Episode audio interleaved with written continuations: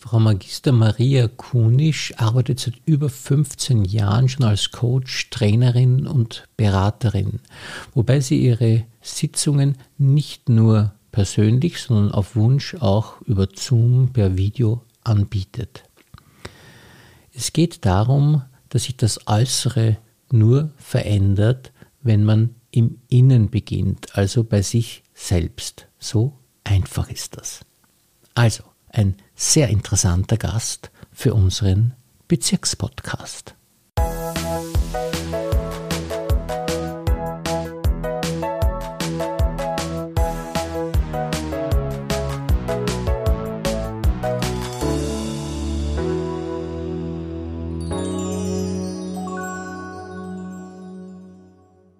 Herzlich willkommen, liebe Frau Kunisch, und vielen Dank, dass Sie sich für uns Zeit genommen haben. Vielen lieben Dank für die Einladung. Ja, Sie machen etwas ganz Außergewöhnliches aus meiner Sicht, weil dieses Coaching, das Sie anbieten, sehr stark auch auf der Gefühlsebene ist. Und wie ich es mir so durchgelesen habe, bin ich draufgekommen, dass das eigentlich ein sehr, sehr guter Zugang ist, wie Sie das machen. Das hat sich ergeben. Ich habe sicher vor jetzt ungefähr fünf Jahren bin ich zu einer neuen Methode gekommen, und zwar nämlich auf der Gefühlsebene zu arbeiten. Dadurch habe ich wieder meine Hellfühligkeit entdeckt. Also ich bin ja davon überzeugt, dass eigentlich alle Menschen das haben, dass wir alle ein Hellwissen haben, alle eine Hellfühligkeit haben, eine Hellsichtigkeit. Nur haben wir einfach verlernt, auf diese Sachen zu achten, beziehungsweise werden sie uns ja nie beigebracht. Und bei mir ist es so gewesen, dass ich das einfach wieder entdeckt habe. Das heißt, äh, das kommt mir im Coaching zugute das bedeutet, dass wenn mir die Menschen etwas erzählen, ich bereits die Gefühle hinter den Gefühlen spüren kann.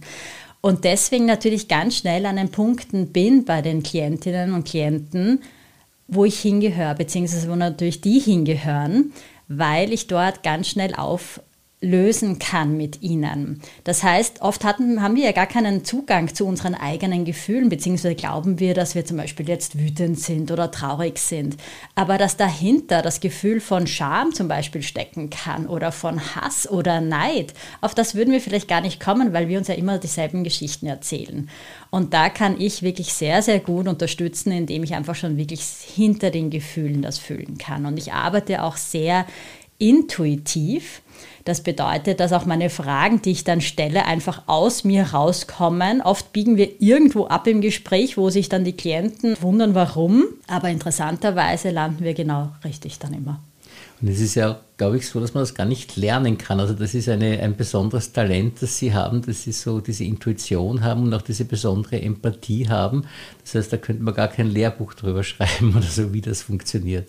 Wahrscheinlich eher nicht, beziehungsweise vielleicht könnte ich es dann schreiben, aber mal gute Idee. Aber ja, ausgebildet wurde ich ganz klassisch, also systemisches Coaching. Ich habe eine Trainerausbildung gemacht, ich habe eine Lebens- und Sozialberaterausbildung. Also hier lernt man natürlich die Fragetechnik. Aber Sie haben vollkommen recht, dieses intuitive Fragen und dann sozusagen auch die Zusammenstellung aus dem, wie ich es mache, ist schon sehr speziell. Was ich aber auch merke, ist, dass ich einfach dadurch sehr, sehr schnell Ergebnisse habe mit meinen Klientinnen und Klienten also 99 Prozent meiner Klienten berichten, dass sie nach einer Session mit mir schon bereits eine Veränderung spüren. Und die Veränderung bedeutet, dass sie mehr Leichtigkeit spüren in ihrem Leben und mehr Freude. Dafür stehe ich total, das verkörper ich extrem. Also mir geht es darum, dass Menschen einfach in Freude und in Leichtigkeit leben können.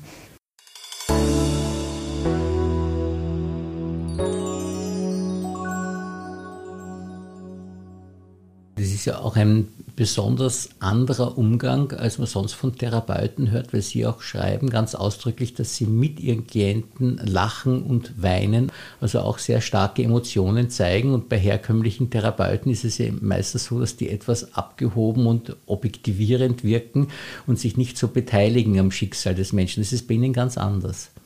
Ja, mir ist es total wichtig, dass es ein persönlicher Zugang ist, dass es sehr authentisch ist. Das spüren die Klienten auch sofort, wenn sie bei mir sind. Also sie fühlen sich sofort abgeholt. Das ist empathisch einfach mitzufühlen. Und manchmal geht es auch darum, die Emotionen auch vorzuleben. Das heißt, oft haben ja Menschen ja gar keinen eigenen Zugang zu ihren eigenen Emotionen. Viele sind ja blockiert oder fast auch gefühlstaub. Wir sind so abgeschnitten von vielen Gefühlen in unserem Leben. Wir glauben zwar, dass wir etwas fühlen, tun wir aber nicht.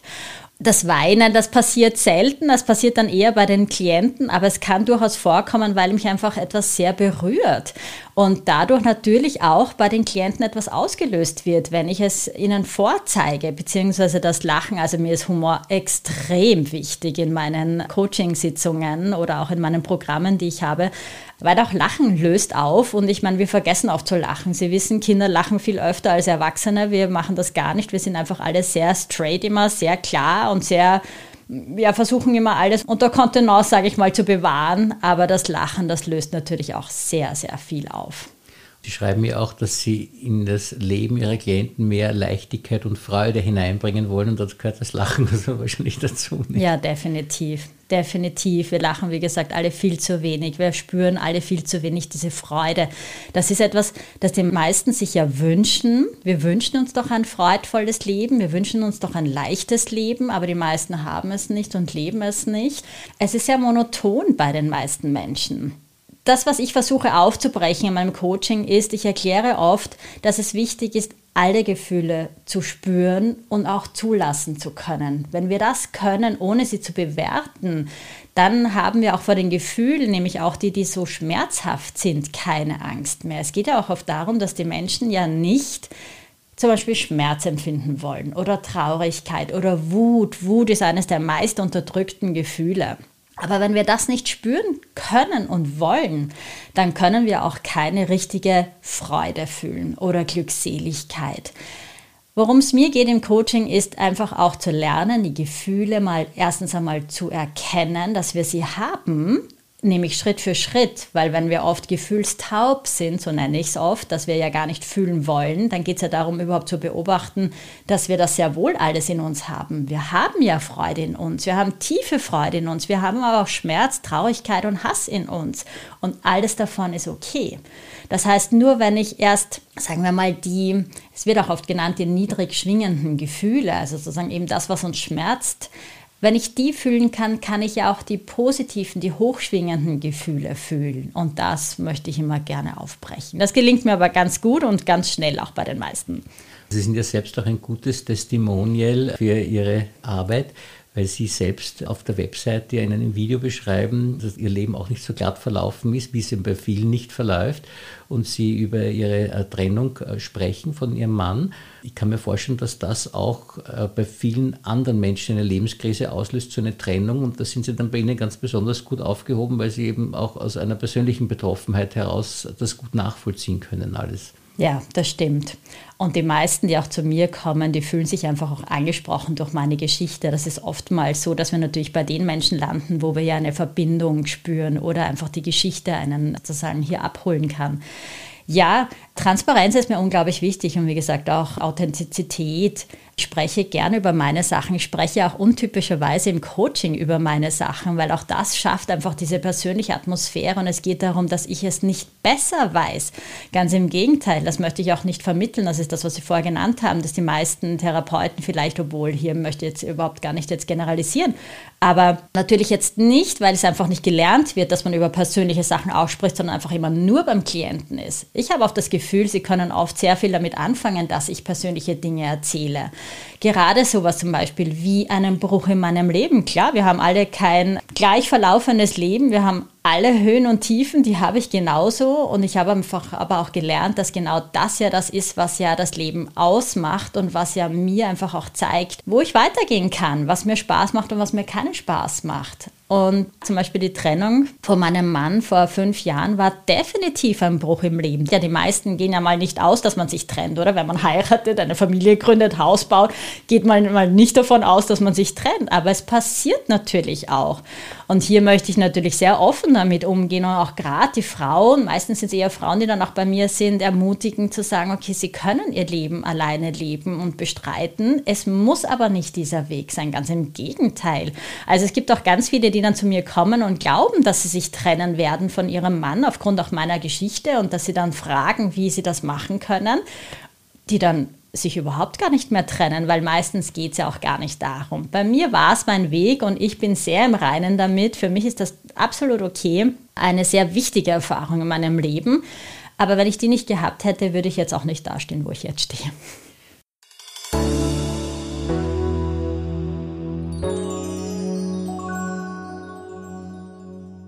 Das heißt, diese Selbstständigkeit und Eigenständigkeit, die kann man natürlich am besten lernen, wenn man äh, auf sich gestellt ist und nicht in einer Beziehung, wo man doch dann immer wieder auch in diese Abhängigkeit automatisch reinkommt. Naja, das Idealbild für mich in einer Beziehung wäre ja auch die Selbstständigkeit, dass jeder für sich einfach unabhängig ist. Das ist einfach nur nicht in, sagen wir mal, 99 Prozent der Fällen. Es ist eher eine Abhängigkeit, meistens eine emotionale Abhängigkeit, oft eine finanzielle Abhängigkeit oder welche auch immer dahinter steckt.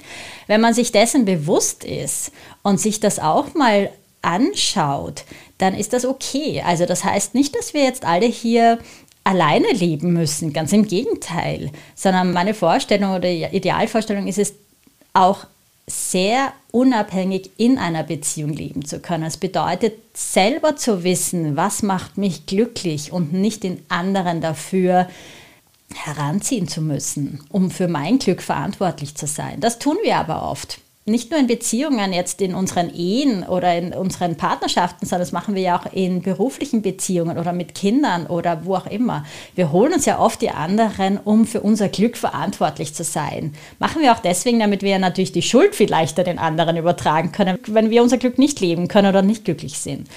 Worum es mir ganz äh, stark geht, ist, ich weiß es und ich bin davon überzeugt, dass wir alle selbst unser Glück produzieren können und kreieren können und glücklich sein können. Und ob wir das dann in einer Partnerschaft machen wollen oder mit Kindern, ohne Kindern, in einem bestimmten Beruf oder in Selbstständigkeit, das ist völlig unabhängig davon. Man muss ja auch sein Mindset sozusagen stärken und wenn man jetzt so eine Trennung äh, auch überlegt, ist es, hat man ja oft Angst dann vom Alleinsein und all diesen Dingen, die damit verbunden sind, auch der wirtschaftlichen Situation und so weiter. Da, da muss man sich zuerst mal wahrscheinlich selbst die innere Kraft holen, um dann das gut bewältigen zu können? Oder ist es so, dass man da ins kalte Wasser springen soll und dann hoffen soll, dass die innere Kraft von selbst dann irgendwann kommt? Durch den Wechsel. Wie würden Sie das am besten empfehlen? Naja, das hängt wahrscheinlich von der Persönlichkeit ab. Und die Frage ist, wenn man schon so mutig ist, hier zu springen, sage ich jetzt einmal, und hier auch wirklich eine Trennung zu machen, das erfordert nämlich auch Mut, nämlich sehr, sehr viel Mut, oft mehr Mut, als in der Beziehung zu bleiben. Klingt jetzt vielleicht komisch, ist aber so. Das hängt sicher von der Persönlichkeit ab. Es gibt da sicher nicht jetzt den einen Weg. Was ich sagen kann, ist aber jetzt aus eigener Erfahrung ist, was mir geholfen hat damals war, dass ich mich sehr stark mit mir selbst auseinandergesetzt habe, dass ich sehr selbst reflektiert war, allein durch meinen Weg, den ich schon davor gegangen bin. Und dass es auch wichtig ist, alle Gefühle, und hier bin ich wieder bei den Gefühlen, schließt sich der Kreis, annehmen kann und hier nicht verdränge, ja, es tut natürlich weh. Das ist jetzt, oder bei manchen ja auch nicht. Manche trennen sich ja auch ganz einfach, weil einfach, weil es einfach nicht mehr passt. Bei mir hat es damals schon weh getan, weil wie gesagt, man geht ja nicht davon aus. Aber es ist okay. Es ist okay, einfach auch hier Traurigkeit oder Wut zu empfinden und das annehmen zu können. Genauso wie aber auch gleichzeitig natürlich das Gefühl von, Freiheit, Unabhängigkeit, Selbstständigkeit, die ich ja genauso wollte. Also es ist ja immer beides vorhanden, aber hier nichts zu verdrängen, sondern einfach alles, es darf alles sein. Es ist alles okay davon. Das hat Ihnen sicherlich auch geholfen, dass Sie schon zehn Jahre lang als äh, Coach praktisch gearbeitet haben und äh, Menschen betreut haben, dass Sie dann sich selbst auch irgendwie betreuen konnten dadurch. Und mich äh, hat auch sehr fasziniert diese breite Palette von Menschen, die Sie betreuen, weil Sie geschrieben haben, vom Bauarbeiter bis zum Theaterregisseur und von Führungspersönlichkeiten und so weiter gibt es da wahrscheinlich sehr große Unterschiede. Also da muss man ja auch also die Sprache dann entsprechend anpassen, wie man an die Leute herankommt. Also das erfordert ja auch sehr viel Einfühlungsvermögen. Ja, das stimmt, wobei das dürfte eine Gabe von mir sein. Also das dürfte definitiv eine Gabe sein, dass ich einfach alle dort abholen kann, wo sie gerade sind und dass ich mit einer Führungskraft sprechen kann, genauso wie mit dem Bauarbeiter. Und ja, das ist wirklich sehr interessant, weil ich eine breite Palette an Menschen hatte und das ja genau mir Spaß macht an meinem Beruf, dass es nicht jetzt nur eine Gruppe von Menschen ist, sondern wirklich äh, verschiedenste. Die Themen dahinter sind aber oftmals, würde ich mal eher fast sagen, die gleichen. Also das ist dann schon, es ist jetzt nicht egal, wer vor mir sitzt, aber es ist das Thema dahinter, wir landen immer bei einem selbst, bei der Person selbst. Das ist ja das Wichtigste, dort sollen wir landen. Es macht ja nicht unser Beruf uns ja aus, es ist ja ein Teil von uns, aber es geht einfach um viel, viel mehr noch.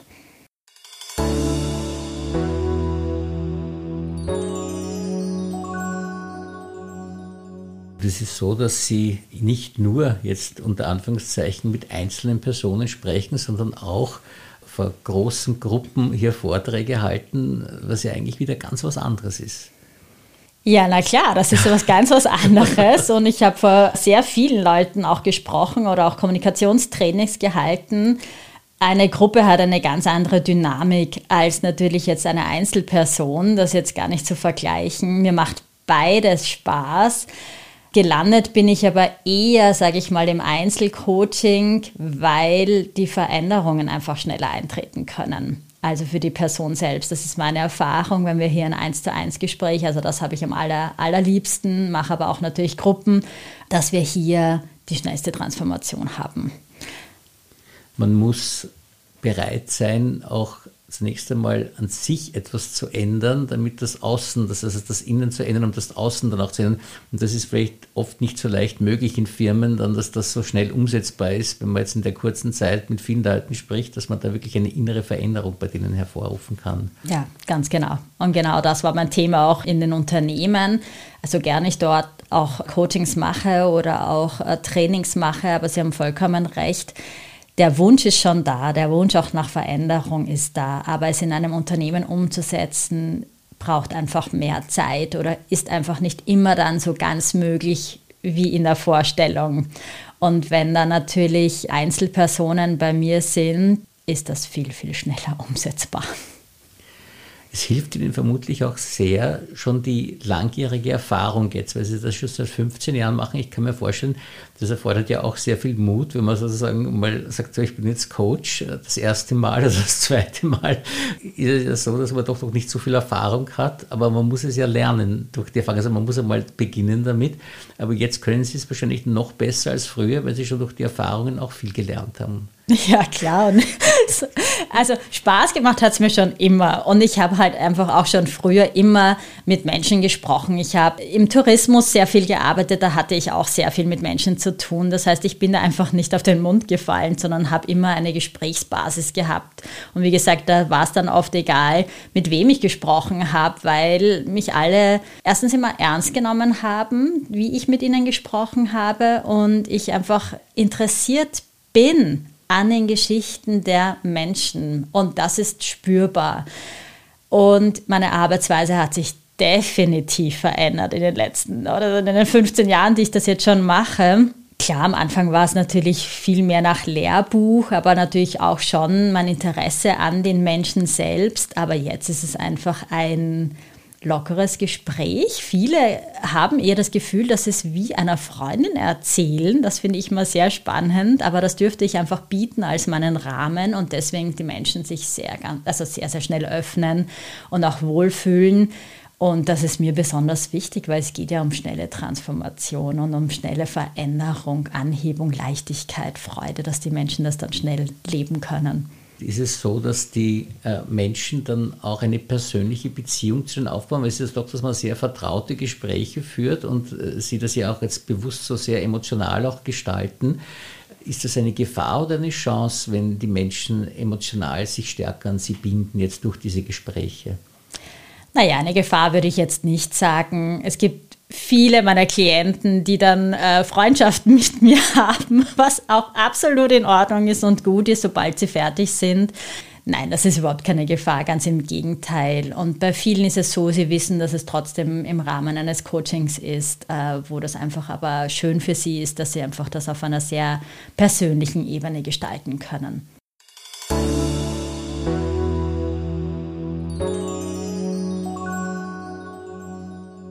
Professionell sind Sie ja vor allem auch geworden, sehr früh, weil Sie selbst, also wenn Sie jetzt zum Beispiel sagen, dass Sie für Firmen arbeiten, ja selbst auch im Marketing und in diesen Bereichen in Firmen auch tätig waren.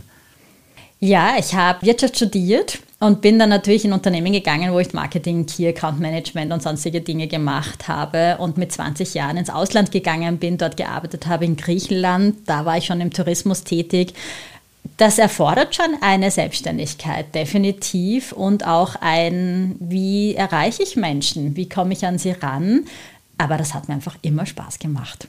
Ich denke mir das ja immer, wenn Leute Führungskräfte beraten, ist es ja auch gut, wenn man selbst irgendwie in der Tätigkeit auch einmal war, wenn man sich dann besser auch hineinversetzen kann, was denke ich zu tun haben oder so. Also wenn man völlig, also jetzt sage ich nur von der psychologischen Seite das sieht und nicht das von der praktischen Seite kennt, stelle ich es mir ungleich schwieriger vor als bei Ihnen, wo Sie es auch von der praktischen Seite her kennen. Klar, es ist immer gut, wenn man schon was kennt und weil man einfach ganz anders darüber reden kann. Das ist, das ist ganz klar. So wie jetzt eben, wie Sie vorher angesprochen haben, eine Trennung. Ich könnte natürlich nicht über eine Scheidung oder eine Scheidung jetzt coachen oder beraten, wenn ich jetzt nicht wüsste, wie die ablaufen würde oder wie sie sich anfühlt. Also es ist immer einfach einfacher natürlich über Dinge zu sprechen, beziehungsweise hier zu coachen, wenn man sie erlebt hat. Ja. Wie kommt man zu Ihnen oder wer kommt zu Ihnen?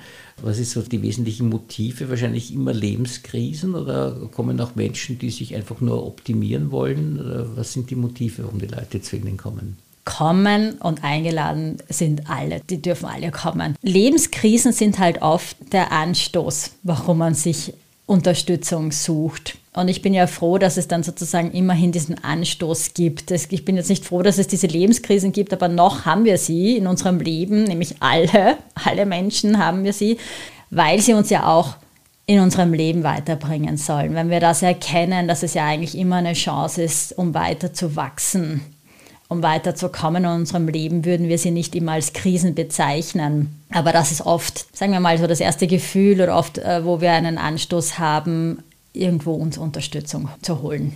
So nach dem Motto, mach aus den Zitronen eine gute Limonade oder so. Das, genau. Das, Genau. Vereinfacht gesprochen sozusagen. Genau. Eine das, sehr gute Limonade, eine genau. Gute Limonade, die auch eine, ein fröhliches Gefühl in einem hervorruft. Was sind denn die häufigsten Lebenskrisen, jetzt abgesehen von Trennungen noch, warum Menschen zu Ihnen kommen? Ja, Trennungen sind ja nicht äh, ausschlaggebend. Also das ist ja nicht jetzt die, die ersten, das, das Erste, sondern es ist ja alles Mögliche. Es ist einfach im Moment eher ein Gefühl des Nicht-Weiterkommens. Meistens ist es eine Unzufriedenheit im Leben und oft ein Nicht-Wissen, woher diese Unzufriedenheit kommt. Ich würde sagen, dass auch gerade die letzten zwei, drei Jahre unser Leben ja sehr geprägt haben, jeden Einzelnen und genau da ja auch ganz, ganz viele Menschen ja hinspüren und hinschauen durften, möchte ich mein Leben überhaupt so leben, wie ich es bisher gelebt habe. Das war ja ein ganz starkes Aufrütteln egal jetzt in welche Richtung, aber da haben wir angefangen, uns zu fragen, ist das das, was ich leben möchte? Möchte ich in dieser Beziehung sein? Möchte ich in diesem Job sein? Möchte ich in dieser Stadt leben, in der ich lebe? Das sind ganz, ganz viele Fragen, die sind aufgekommen und wir haben gemerkt oder viele haben gemerkt, dass sie unzufrieden sind mit dem, wie es bisher war und wollen hier eine Veränderung. Oft wissen sie nicht, wie und welchen Ansatz sie haben. Hier komme ich dann einfach ins Spiel, weil ich hier wirklich sehr, sehr leicht unterstützen kann, um eine Richtung wieder geben zu können im Leben. Die Work-Life-Balance ist ja auch etwas, was immer häufiger jetzt eingefordert wird von den Menschen. Zu Recht auch, zu Recht auch. Also ich glaube, dass wir, ich merke es jetzt einfach auch ganz äh, stark an der jüngeren Generation, ich habe sehr, sehr viele junge Klienten um die 30. Das finde ich sehr spannend, weil die sich schon bereits damit auseinandersetzen, hier auch eine ganz andere Lebensweise haben. Also für die ist Work-Life-Balance, die würden das gar nicht mehr so bezeichnen, aber sehr essentiell. Ich glaube, wir werden auch wegkommen. Gerade das Arbeitsleben wird sich in den nächsten Jahren sehr stark verändern, hat es sich ja jetzt auch allein durch zum Beispiel ganz viel Homeoffice, dass wir hier andere Arbeitsmodelle haben und auch die Arbeit nicht mehr im Fokus haben werden, so stark wie bisher in den, ich sage jetzt einmal ganz vorsichtig, in den alten Generationen. Das heißt auch, dass man dann das Leben mit anderen Dingen füllen muss und da können Sie dann auch behilflich sein, hier Wege zu finden, wie man dann mit der mehr Freizeit dann hier die sinnvoll gestalten kann oder so wie es zu einem passt. Genau, und vor allem, es geht ja auch darum, es geht ja nicht darum, immer um dieses Füllen von allen Sachen, so wie wir es ja bisher gemacht haben, weil es ist tatsächlich ein Füllen von Dingen, aber meistens ist es eher ein Füllen, weil wir uns ja selber gar nicht mehr spüren und gar nicht wissen, was wir wollen, sondern es geht eher darum, um ein Fühlen, so mhm. würde ich es jetzt um, um, umdeuten, dass wir wissen, wohin wir eigentlich wollen, weil dann würde es auch gar nicht so aufgeteilt sein, in das ist meine Arbeit und das ist meine Freizeit und da habe ich Spaß und da habe ich keinen Spaß, sondern es ist unser Leben. Wir leben es als ein Leben und dieses sollte ja grundsätzlich immer Freude bereiten, beziehungsweise und wenn es das nicht tut, dass wir auch wissen oder hier wieder unsere Erfahrung sammeln, warum. Oder äh, es ist ja jedes Mal ein Anstoß, um die Richtung zu wechseln vielleicht oder einfach nur kurz zu hinterfragen, was möchte ich eigentlich.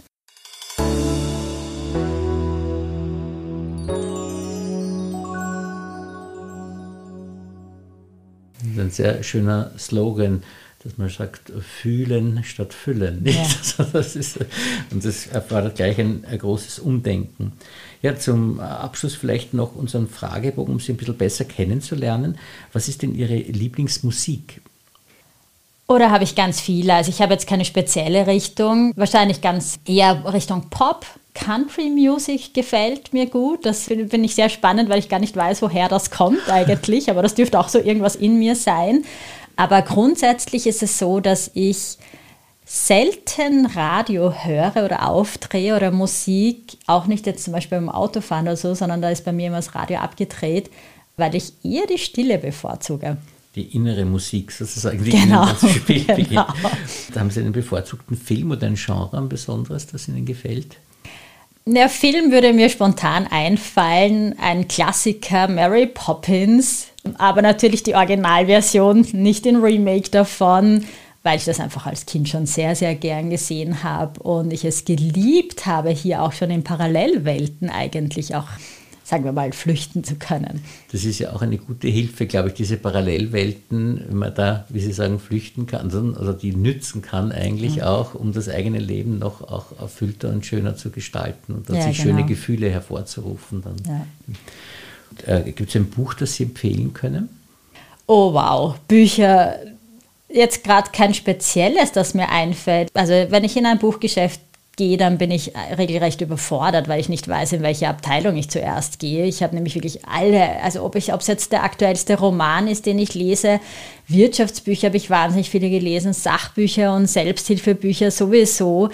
Deswegen, ich würde eher so sagen, auch gerade wenn man in einem Buchgeschäft ist, es zieht einem genau dorthin, wo man gerade hin soll. Also oft hat man das Gefühl, oh, man weiß nicht, warum einem das Buch in die Hand gefallen ist, aber dann passt es doch fast jedes Mal, sich da einfach auch von seinen Gefühlen leiten zu lassen. Und äh, na, ich habe da quer durch die Bank gelesen, alles.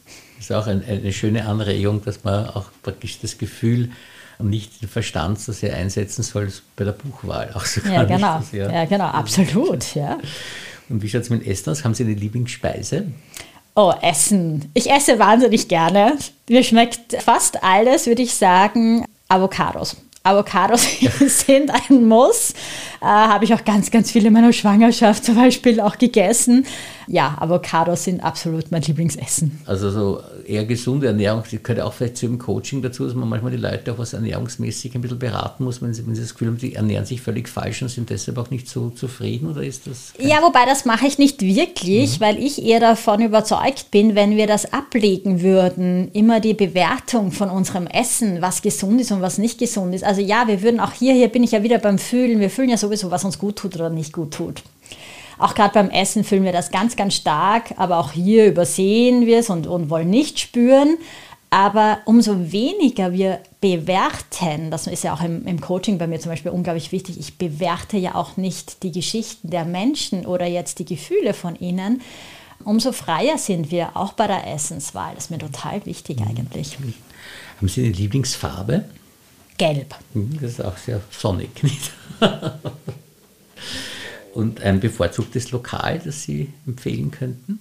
Ich bin wahnsinnig gern in der Innenstadt in Wien drinnen. Da gibt es sehr, sehr viele gute Lokale. Also zum, da würde mir jetzt einfallen, spontan zum Kuchenessen das Café Oberla.